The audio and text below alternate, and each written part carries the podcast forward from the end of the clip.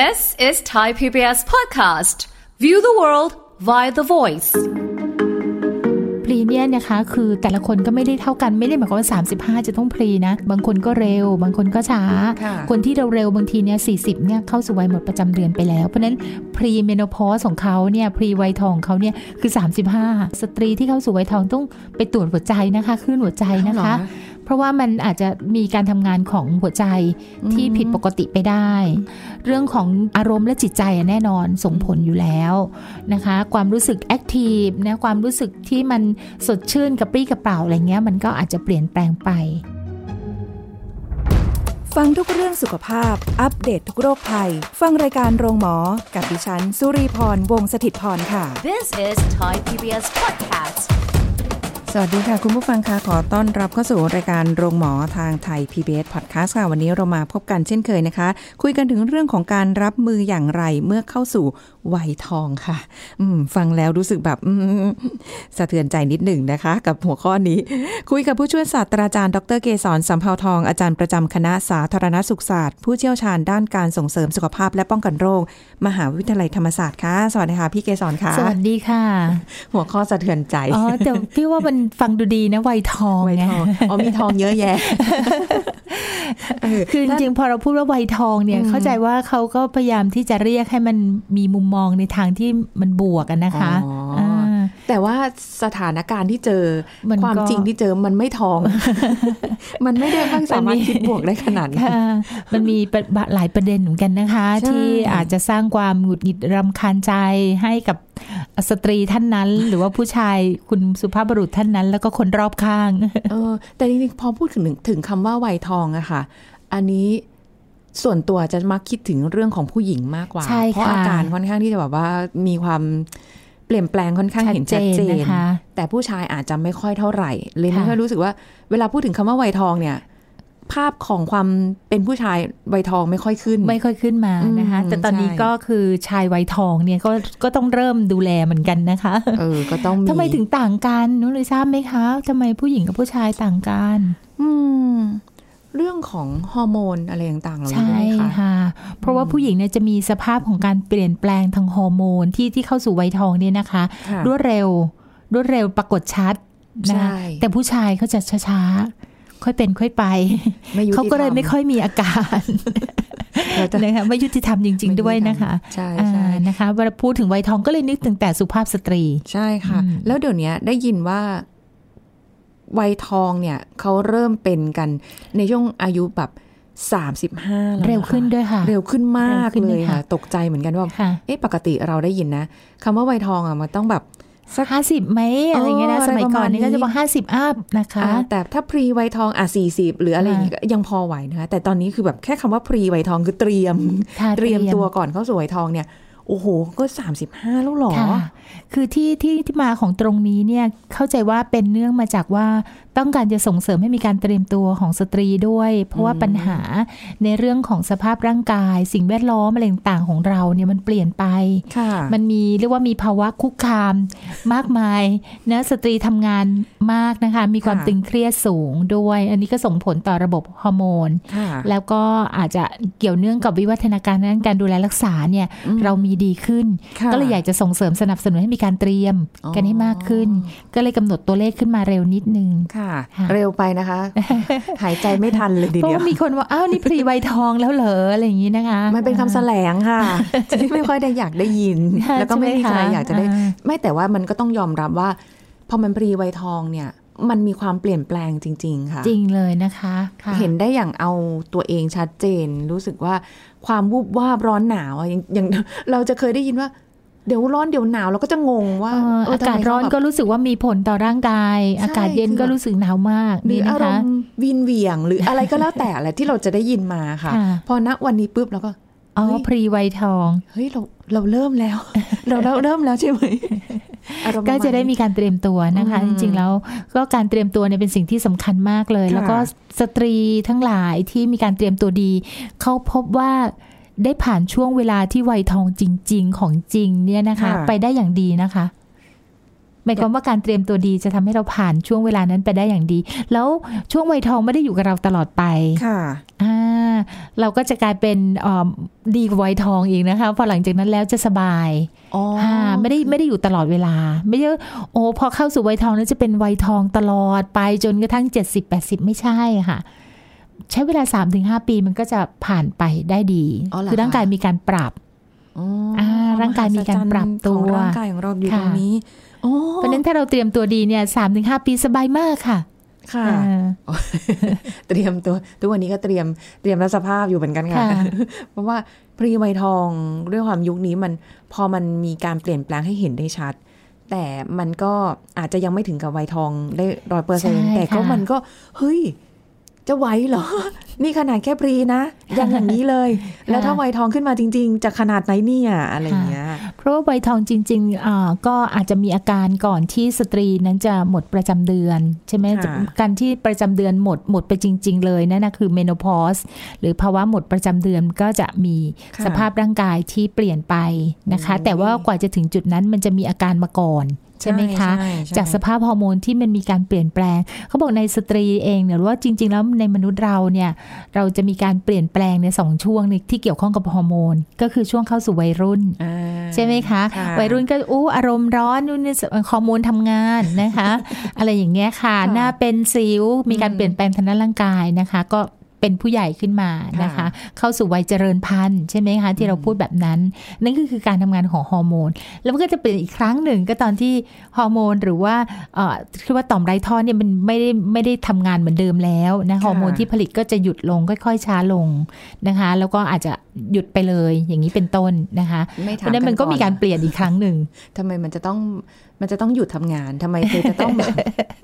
นะคะก็คือร่างกายเราผ่านพ้นช่วงของเรียกว่าวัยเจริญผ่านไป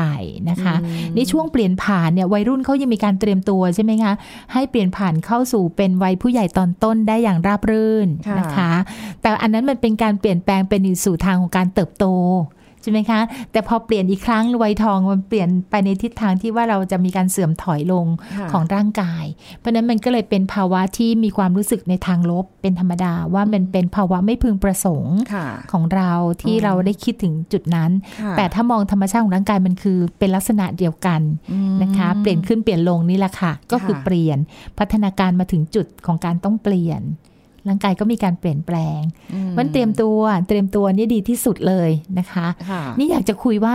แล้วอาการยังไงอ่ะที่เขาบอกว่าของแท้ของจริงคือไม่รู้ว่าที่ตัวเองกำลังเผชิญอยู่เนี่ยใช่หรือเปล่าแล้วอาจจะแบบ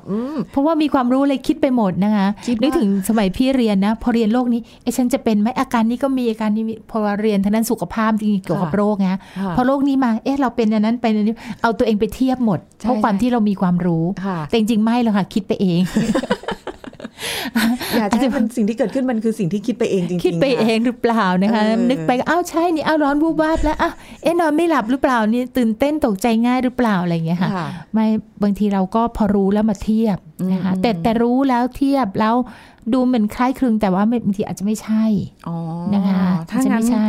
ถ้างั้นมันเป็นยังไงคะเอาตอนพรีก่อนเลยค่ะพรีเนี่ยนะคะคือแต่ละคนก็ไม่ได้เท่ากันไม่ได้หมายความว่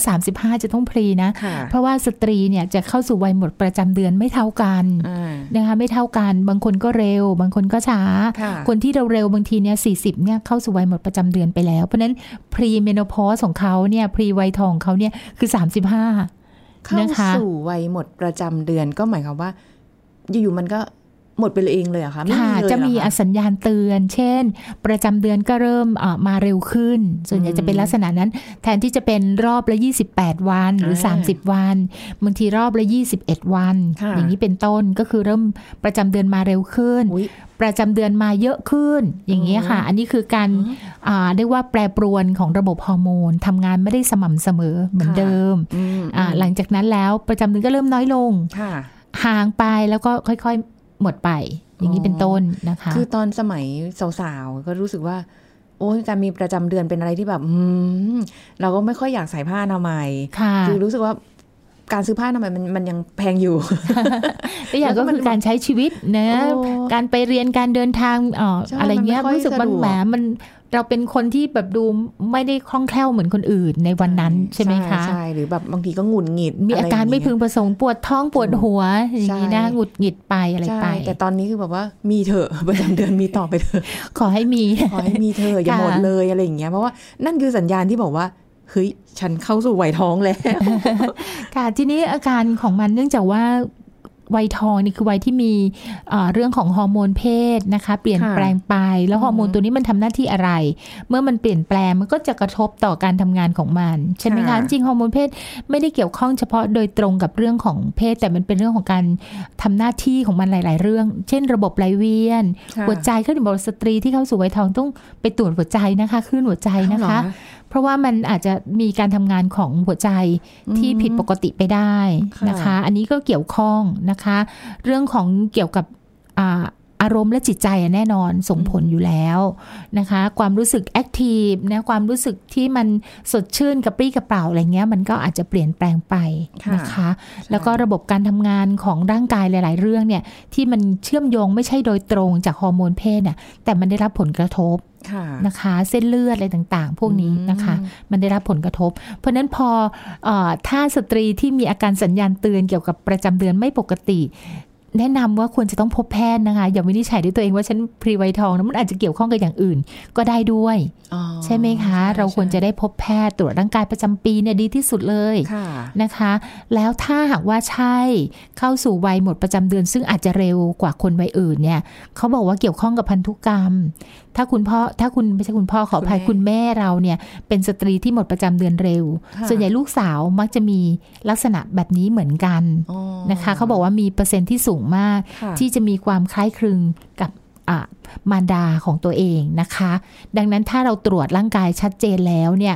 มันก็จะเข้าไปสู่การรักษาได้ง่ายถ้าว่าหมดประจำเดือนเร็วแพทย์อาจจะตัดสินใจให้ใช้ฮอร์โมนทดแทนก็ได้ใช่ไหมคะเพราะว่าตอนนี้เนี่ยฮอร์โมนทดแทนนี่ก็มีลักษณะฮอร์โมนเหมือนธรรมชาติมากนะคะเรียกว่าอาการข้างเคียงก็น้อยมากนะคะเดี๋ยวนี้มีการรักษาที่ดีเพียงแต่ว่าเราเข้าไปสู่การรักษาหรือเปล่าหรือว่าเราคิดไปเองเรากังวลไปเองซึ่งไปตรวจแล้วอาจจะไม่ใช่เป็นภาวะหมดประจำเดือนตามปกติก็ได้อาจจะมีโรคภัยอะไรที่มาแทรกซ้อนแล้วทำให้ส่ออาการของการหมดประจำเดือนเพราะนั้นพบแพทย์ดีที่สุดนะคะเข้าไปตรวจร่างกายวินิจฉัยให้ตรงจุดเลยว่าเราควรจะดูแลอย่างไรนะคะเอาละทีนี้สมมุติว่าใช่จริงๆนะเราหมดประจำเดือนเร็วมีอาการทีนี้อาการเนี่ยจริงๆแล้วถ้าเรารู้เราศึกษาสังเกตตัวเองด้วยแล้วก็ปฏิบัติตามคำแนะนำซึ่งหลักการมันไม่ยากเลยนะคะในการดูแลเพียงแต่ว่าเราสนใจหรือเปล่าที่จะปฏิบัติตัวดูแลร่างกายของเราให้ช่วงเปลี่ยนผ่านนั้นไม่มีผลกระทบใดๆเราก็จะรู้สึกว่าชีวิตผ่านไปได้อย่างราบรื่นแล้วความสดใสก็จะกลับมาอีกครั้งหลังที่พ้นช่วงนั้นไปแล้วนะคะวันนั้นอยู่เลยพ้นช่วงเวลานั้นไปแล้วเนี่ยมันก็จะเหมือนเดิมละค่ะจริงแล้วก็ยังคงแอคทีฟได้ความจำสติปัญญาร่างกายไม่ได้มีอะไรกระทบเลยเพียงแต่ว่าเราจะต้องดูแลตัวเองอย่างดีนะคะดูแลตัวเองอย่างดีคำว่าอย่างดีไม่รู้ว่าอย่างดีแบบไหนเลยนะคะเพราะว่าอย่างดีของแต่ละคนอาจจะแบบว่าไม่เหมือนกันบางคนก็เน้นไปกินอาหารเสริมนะมากมายทนุบำรุงใช้สารใช้อะไรต่างๆอันนั้นคือมันจากภายนอกเข้าไปนะคะแต่จากภายในออกมาเนี่ยมันก็ย้อนกลับไปเบสิกมากๆเลยนะคะ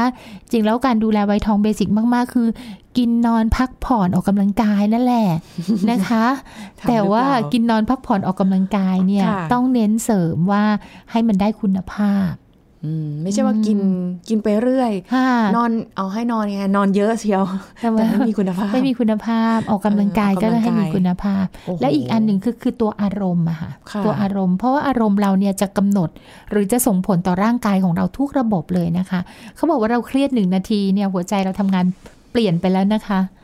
นะเราเครียด1นาทีเนี่ยพวกระบบต่อมไร้ท่อผลิตฮอร์โมนเนี่ยมันได้รับผลกระทบโอ้โหเพราะนั้นความเครียดเป็นอันตรายที่แฝงอยู่เลยอะค่ะในทุกเรื่องราวของชีวิตแล้วก็คนเครียดนานร่างกายได้รับผลกระทบเขาถึงว่าผู้ที่มีความตึงเครียดมีบุคลิกภาพของความเครียดง่ายเนี่ยจะมีอาการของวัยทองเนี่ยบางทีรุนแรงกว่าสตรีที่มีการผ่อนคลายมากกว่าเห็นไหมคะโอ้ต้องเปลี่ยนแล้วล่ะค่ะคุณผู้ฟังใครที่เครียดง่ายคือ บางทีเราอาจจะบอกว่าเฮ้ยอย่าไปเครียดเลยมันดูเป็นนามธรรมง่ายๆเนาะพูดง่ายนะคะแต่ว่าต้องมีวิธีการแล้วแต่ละคนเนี่ยคือถ้าเราตระหนักถึงว่ามันมีผลเสียแล้วเราตั้งใจมันจริงๆเลยว่าเราจะเปลี่ยนจากความเครียดให้มันวิกฤตให้เป็นโอกาสซะอะไรเงี้ยแล้วพยายามจับอารมณ์ตัวเองให้ได้แล้วหาวิธีมันจัดการได้ด้วยตัวเองด้วยซ้ำไปนะคะเรื่องความเครียดแต่ถ้าเครียดสูงขึ้นไปอีกระดับหนึ่งซึ่งจัดการด้วยตัวเองไม่ได้อันนี้ต้องพบผู้เชี่ยวชาญนะอาจจะเป็นการขอคำปรึกษาเพื่อจัดการความเครียดหรือตอนนี้เนี่ยเป็นที่นิยมกันมากในคนหนุ่มสาวก็ไปนะคะก็คือการไปฝึกสมาธิค่ะก็คือการไปฝึกสมาธิการฝึกสมาธิเนี่ยมันเป็นการผ่อนคลายทางด้านจิตใจอารมณ์ของเราได้แล้วพอฝึกมากขึ้นจนเป็นธรรมชาติเนี่ยจิตใจเราจะบอกเลยว่าตอนนี้เราเครียดแล้วเราต้องควรจะมีการใช้สมาธิเพื่อการดูแลจิตใจคนที่ฝึกสมาธิเป็นประจำความเครียดมันมาแล้วมันจะไปง่ายกว่าคนที่ไม่ได้ฝึกค่ะโอ้เดี๋ยวนี้มีเป็นแบบค่ะเดี๋ยวนี้เรื่องของเมดิเทชันเนี่ยหรือว่าการฝึกสมาธิเนี่ยนะคะเข้าไปแทรกอยู่ในการรักษาเกือบทุกเรื่องก็ช่วยได้จริงมันก็คือพื้นฐานที่แบบเราใช้ธรรมชาติในการที่จะเยียวยาความรู้สึกตัวเองค่ะแต่ว่าเราจัดการมันยังไงแค่นั้นให้มันถูกต้องใช่ไหมคะแล้วก็ไม่ใช่ครั้งเดียวแล้วมันจะอยู่กับเราตลอดไปก็จะย้อนกลับมาที่ว่าคำว่าการฝึกคือรู้มีประสบการณ์แล้วทำต่อเนื่องค่ะเรารู้หลักการเรามีประสบการณ์ก็คือทดลองทำแล้วทำต่อเนื่องอย่างนี้ค่ะเราถึงจะเรียกว่าเป็นการฝึกเพราะฉะนั้นวัยทองก็วัยทองเถอะทำอะไรฉันไม่ได้ทำอะไรไม่ได้นะคะ ถ้าเราได้ฝึกแล้วเรื่องของวัยทองอีกประการหนึ่งบางคนเนี่ยจะอับอายอะค่ะมันเป็นประเด็นที่รู้สึกอับอายรู้สึกไม่พึงประสงค์กลัวคนจะล้อเลียนอะไรต่างๆเหล่านี้เขาก็บอกว่ามันกลายเป็นปมประเด็นที่เพิ่มความเครียดอีกนะคะเพราะนั้นสตรีที่เข้าสู่ภาวะนี้เนี่ยเราต้องไม่รู้สึกอับอายว่ามันเป็นปมด้อยไม่ต้องอับอายว่ามันแหมมันเรารู้สึกแบบแก่เข้าไปสู่ภาวะแก่ไหมก่อนวัยอีกอะไรเงี้ยไม่ใช่นะคะเราต้องทำความเข้าใจของเรื่องของร่างกายแล้วก็มองสิ่งนั้นว่าเอาล่ะมันเป็นโอกาสที่เราจะได้มาตั้งต้นดูแลสุขภาพอย่างดีสักทีหนึ่งอะไรเงี้ยเราต้องเปลี่ยนความคิดอันนี้ถ้าบอกโอ้ทำไมฉันหมดประจำเดือนเร็วกว่าเพื่อนๆคนอื่นเขายังแบบสาวสะพรั่งอยู่เลยทำไมฉันมีภาวะฮอร์โมนดรอปขนาดนี้แล้วตายแล้วเดี๋ยวหน้าจะเหี่ยวไหมเดี๋ยวผิวพรรณจะไม่ผ่องแล้วไหมอะไรเงี้ยเดี๋ยวร่างกายเดี๋ยวจะอ้วนบางคนก็บอกพอเมโนพอสแล้วอ้วนใช่ไหมคะเมตาบอลิซึมไม่ดีอะไรอย่างเงี้ยค่ะมันมีวิธีการนี่นาย้อนกลับมาดูแลตัวเองสุดท้ายเราอ่ะจะได้ประโยชน์กับเพื่อนๆที่ยังแบบว่าโอ๊ยสบายมากฉันยังไม่เมโนพอสจะไม่เตรียมตัวอันนั้นพลาดไปแล้วใช่ไหมคะก็ต้องถือเป็นโอกาสก็หมายถึงว่าถึงแม้เราจะเผชิญกับภาวะของวัยทองอยู่เราก็ยังสามารถที่จะดูแลตัวเองได้แล้วก็มันก็จะค่อยๆปรับสภาพใช่ค่ะปรับสภาพการเตรียมตัวนี่คือความสำเร็จเลยอะค่ะเพราะฉะนั้นการเตรียมตัวเนี่ยถ้าพูดไปแล้วเนี่ยแต่แน่นอนต้องเริ่มต้นด้วยการไปสู่การตรวจวินิจฉัยซะก่อนนะคะว่าเราเข้าสู่ชาติเราจริงหรือเปล่ารู้มันเป็นโรคอย่างอื่นจะได้ทำการรักษาเพราะว่าการหมดประจำเดือนหรืออาการที่ฮอร์โมนเพศเปลี่ยนแปลงไปเนี่ยมันอาจจะเนื่องมาจากโรคภัยอย่างอื่นก็ได้ใช่ไหมคะไม่ใช่เฉพาะธรรมชาติของภาวะที่เข้าสู่วัยทองแต่เพียงอย่างเดียวเมื่อมีการตรวจมีการวินิจฉัยแล้วแพทย์จะเป็นคนตัดสินใจพร้อมกันกับเรานะมีให้ความคิดเห็นร่วมกันว่าเราจะใช้ฮอร์โมนทดแทนไหมหรือจะไม่ใช้นะคะบางคนก็ไม่อยากกินฮอร์โมนนะเรารู้สึกว่ามันเสี่ยงไหมอ่ะเดี๋ยวจะมะเร็งเต้านมหรือเปล่ามะเร็งรังไข่หรือเปล่าอะไรบางคนก็กลัวแบบนั้นนะคะซึ่งต้องปรึกษากับแพทย์นะคะแน่นอนเปอร์เซ็นต์มันอาจจะมีแต่วิวัฒนาการของการรักษาระดับของฮอร์โมนที่ใช้เนี่ยเขาก็จะเป็นไปตามสภาพร่างกายของแต่ละคนเพราะฉะนั้นโอกาสที่จะเป็นสิ่งที่เราไม่พึงประสงค์อันนั้นเนี่ยมันคงมีบ้างแต่ว่าถ้าอยู่ภายใต้การดูแลของแพทย์เนี่ยเราก็จะ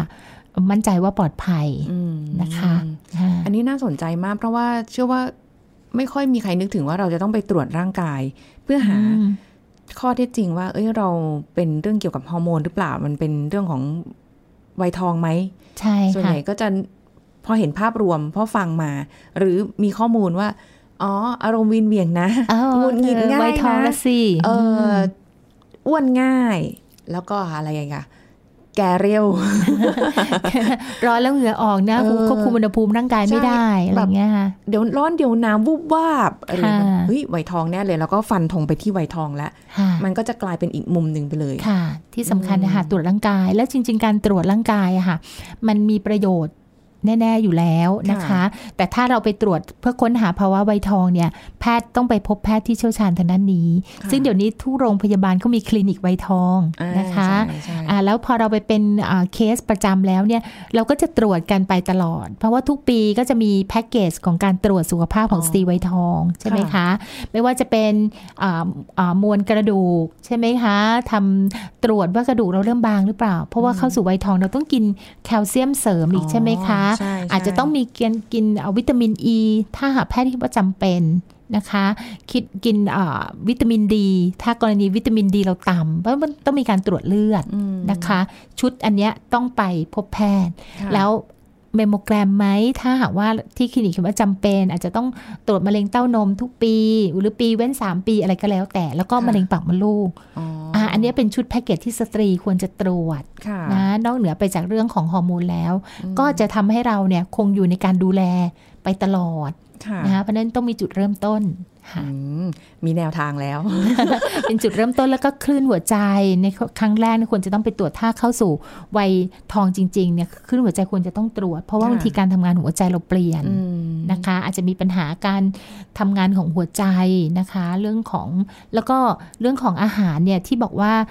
เราควรจะต้องตรวจในช่วงตั้งต้นก็คือไขมันในเลือดอาจจะมีไขมันในเลือดสูงได้นะคะก็เหมือนกับว่าอาหารการกินเราก็ต้องดูแลอย่างดีใช่ค่ะใช่ค่ะบางอย่างก็ต้องงดละเลิกแอลกอฮอล์บุหรี่แน่นอนเลยค่ะก็บอกบุหรี่เนี่ยเป็นตัวที่ทำลายมากๆนะคะในสตรีเพราะว่าจะทำให้มีปัญหาเข้าสู่วัยทองเนี่ยได้เร็วด้วยนะคะเพราะว่านิโคตินเนี่ยมันทำลายทำให้ร่างกายเสื่อมอะค่ะเสื่อมถอยไปได้มากนะคะเขาเลยบอกสูบบุหรี่แล้วแก่เร็วนะน้องๆก็จะต้องบอกคนวัยอื่นๆว่าสูบบุหรี่แล้วแก่เร็วหรือไม่ก็ทั้งผู้ชายบุหรี่ก็ทำให้นะคะระดับฮอร์โมนเปลี่ยนแปลงก็อาจจะเสื่อมสมรรถภาพด้วยใช่ไหมคะทางเพศอะไรอย่างเงี้ยค่ะก็มีงานวิจัยเหมือนกันขนาดไม่สูบยังจะไปเร็วเลย หน้าไปก่อนแล้ว ไปได้เป็นไปได้ ที่ได้ว่าพูดถึงเรื่องของการดูแลจริงๆแล้วนะคะพี่ก็จำได้ว่าเวลาพูดกันทุกครั้งเรื่องสุขภาพเนี่ยการดูแลสุดท้ายจะย้อนกลับมาเบสิก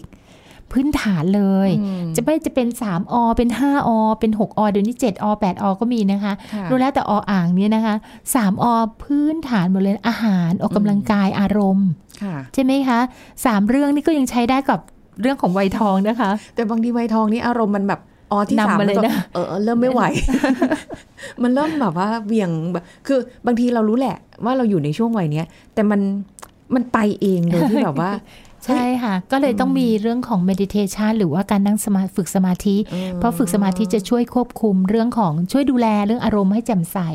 ขึ้นจิตใจก็จะปลอดโปร่งขึ้นเพราะว่าในสมาธินั้นเนี่ยคือเราปล่อยวางไงค่ะก็จะช่วยได้ทีนี้ย้อนกลับมาอาหารนิดนึงเราคิดว่าอาหารอะไรคะที่เหมาะกับสตรีที่อาจจะเตรียมวัยทองหรือเข้าสู่วัยทองจริงๆแล้วก็เบสิกอีกนะคะเพราะว่าเขาบอกว่าอาหารที่อุดมไปด้วยวิตามินเกลือแร่นะคะแล้วก็ลดพวกอาหารรสจัดนะคะหรือก็ไขมันสูงน้ำตาลสูงเพราะว่าร่างกายเราเนี่ยอาจจะได้รับผลกระทบมาโดยตลอดจากอาหารที่มีเกลือมีน้ำตาลมีแป้งสูงใช่ไหมคะ ในการที่เราจะเริ่มเข้าสู่วัยทองเราควรจะกินอาหารที่มันเสริมสร้างร่างกายโปรตีนก็ต้องโปรตีนที่ย่อยง่ายวิตามินเนี่ยสำคัญเลยค่ะผลไม้สดผักสดนะคะรับประทานเข้าไปเลยค่ะผิวสวยแล้วไม่วัยทองก็ต้องเน้นผักสดผลไม้สดอยู่แล้วนะคะแล้วก็ดื่มน้ำให้มันเพียงพอค่ะโอ้นึกถึงเมื่อก่อนตอนสมัยเด็กๆค่ะขนมขบเคี้ยวยังไม่เท่าสมัยนี้นะเดี๋ยวนี้มีหลากหลายมากมายยั่วยวนสายตาเหลือเกินแล้วเมื่อก่อนตอนเด็กๆนี้ก็ทำได้แค่เปิดตู้เย็นหยิบอะไรรู้ไหมคะมะเขือเทศมากินเล่นเห็นไหมคะมันก็ทำให้เราก็แบบสดชื่นนะคะสดผิวพรรณเราดีอะไรอย่างเงี้ยแต่ว่าตอนนี้ก็ไม่ได้ไปเปิดตู้เย็นกินมะเขือเทศเล่นแล้วนะคะแล้วก็ออกกำลังกายเห็นไหมคะออกกำลังกายนี้ต้องบอกว่าออก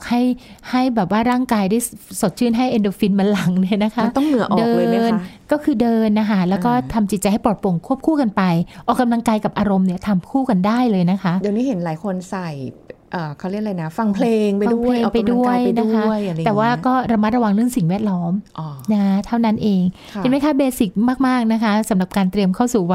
วัยทองเนี่ยรับมือได้แน่นอนกับอาหารออกกำลังกายแล้วก็ทำจิตใจให้ผ่องแผ้วแล้วก็ยังคงรักตัวเองยังคงมองเห็นภาพตัวเองที่สวยๆเอาไว้ค่ะอย่าไปมองภาพตัวเองที่มันเป็นทางลบไม่งั้นจิตใจเราจะหดหู่เดี๋ยวนี้ไม่ค่อยอยากสวยสมวัยเนี่ยดีที่สุดค่ะใช่ไหมคะให้คนถ่ายอายุเราไม่ถูกใช่ค่ะว่าแต่ไม่ต้องถ่ายอายุมากขึ้นคืออายุแบบว่าหน้าตาขนาดนี้คือไม่ว่าเราจะอายุเท่าไหร่ถ้าหน้าเรายังมีรอยยิ้มมาหานั่นก็คือความสวยแล้วล่ะค่ะคือยิ้มไม่มากจริงๆนะคะคุณผู้ชมยิ้มแล้วอาจจะย่นก็ไม่เป็นไรค่ะยิ้มไว้บางคนบอกว่าคือยิ้มแล้ว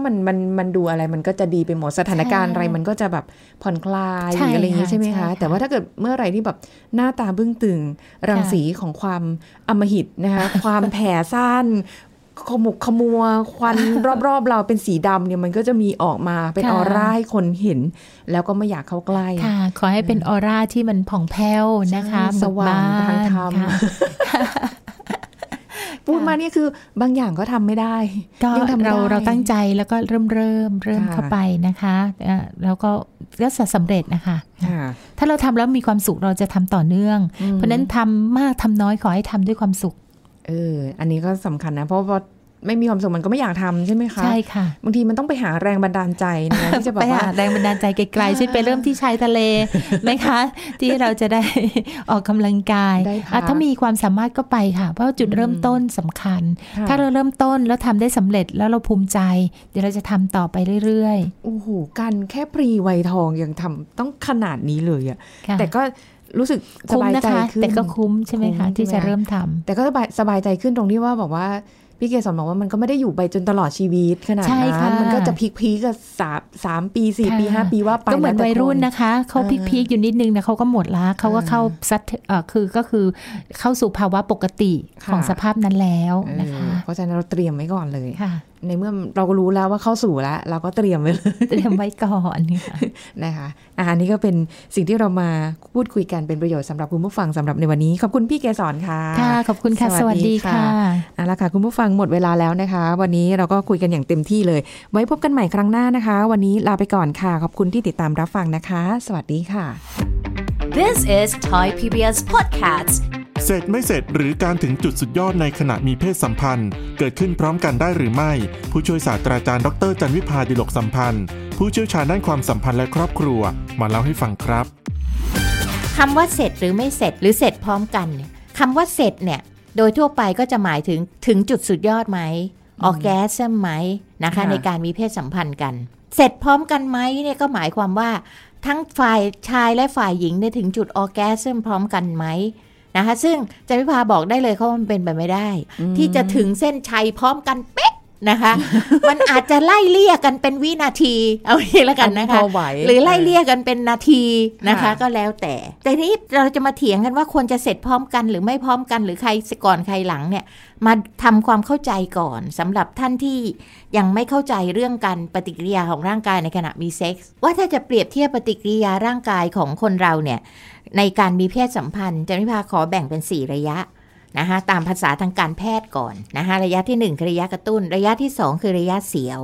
ระยะที่3คือระยะจุดสุดยอดหรือออร์แกซึมและระยะที่4คือระยะคืนกลับในระยะกระตุ้นเนี่ยภาษาเราจะเรียกว่าระยะโหมโรงก็หมายถึงในภาษาอังกฤษที่เราเรียกว่าระยะ foreplay คือระยะที่มีการเล้าโลมกันแตะเนื้อต้องตัวกอดจูบลูบคลำกันพอมาระยะที่2ที่เราเรียกว่าระยะเสียวเนี่ยก็คือเริ่มตั้งแต่นะคะเมื่อผู้หญิงมีความพร้อมเต็มตัวแล้วนะคะช่องคลอดมีการยืดขยายแล้วอะไรแล้วเนี่ยนะคะพร้อมและผู้ชายองคชาตก็แข็งตัวเต็มที่แล้วนะคะก็จะเริ่มมีการสอดใส่องคชาตของผู้ชายเข้าไปในช่องคลอดผู้หญิงนะคะแล้วก็เริ่มการเสียดสีกันเราเรียกระยะนี้ว่าระยะเสียวจนกระทั่งมาถึงคำว่าจุดสุดยอดหรือออร์แกซึมมันก็จะแตกโผล่ออกไปเป็นดาวกระจายในความรู้สึกสุขสมพอจุดสุดยอดแล้วก็มาถึงระยะที่4ทางการแพทย์ที่เราเรียกว่าระยะคืนกลับนะคะในภาษาอังกฤษเราเรียกว่า after play ระยะราโรงหรือระยะคืนกลับเนี่ยอวัยวะทุกอย่างที่มีการเปลี่ยนแปลงในช่วงของการมีเซ็กแอคชั่นหรือระยะโหมโรงมาตั้งแต่ต้นเนี่ยเช่น องคชาตผู้ชายก็มีการตื่นตัวขึ้นมาเรื่อยๆจนกระทั่งแข็งตัวเต็มที่แล้วมีเซ็กแอคชั่นปฏิบัติกิจทางเพศเสร็จแล้วระยะคืนกลับเนี่ยองคชาตจะอ่อนตัวลงในขณะที่ผู้หญิงนะคะช่องคลอดที่ขยายอยู่เมื่อกี้มันก็จะค่อยๆตีบลงเล็กลงเหมือนเดิมค่ะอันนี้เป็นธรรมชาติก่อนให้เข้าใจก่อนว่ามันมี4ระยะของชายหญิงก็คือระยะกระตุ้นระยะเสียวระยะออร์แกซึมและระยะคืนกลับ This is Thai PBS Podcast ติดตามรายการทางเว็บไซต์และแอปพลิเคชันของ Thai PBS Podcast Spotify, SoundCloud, Google Podcast, Apple Podcast และ YouTube Channel Thai PBS Podcast Thai PBS Podcast. View the world via the voice.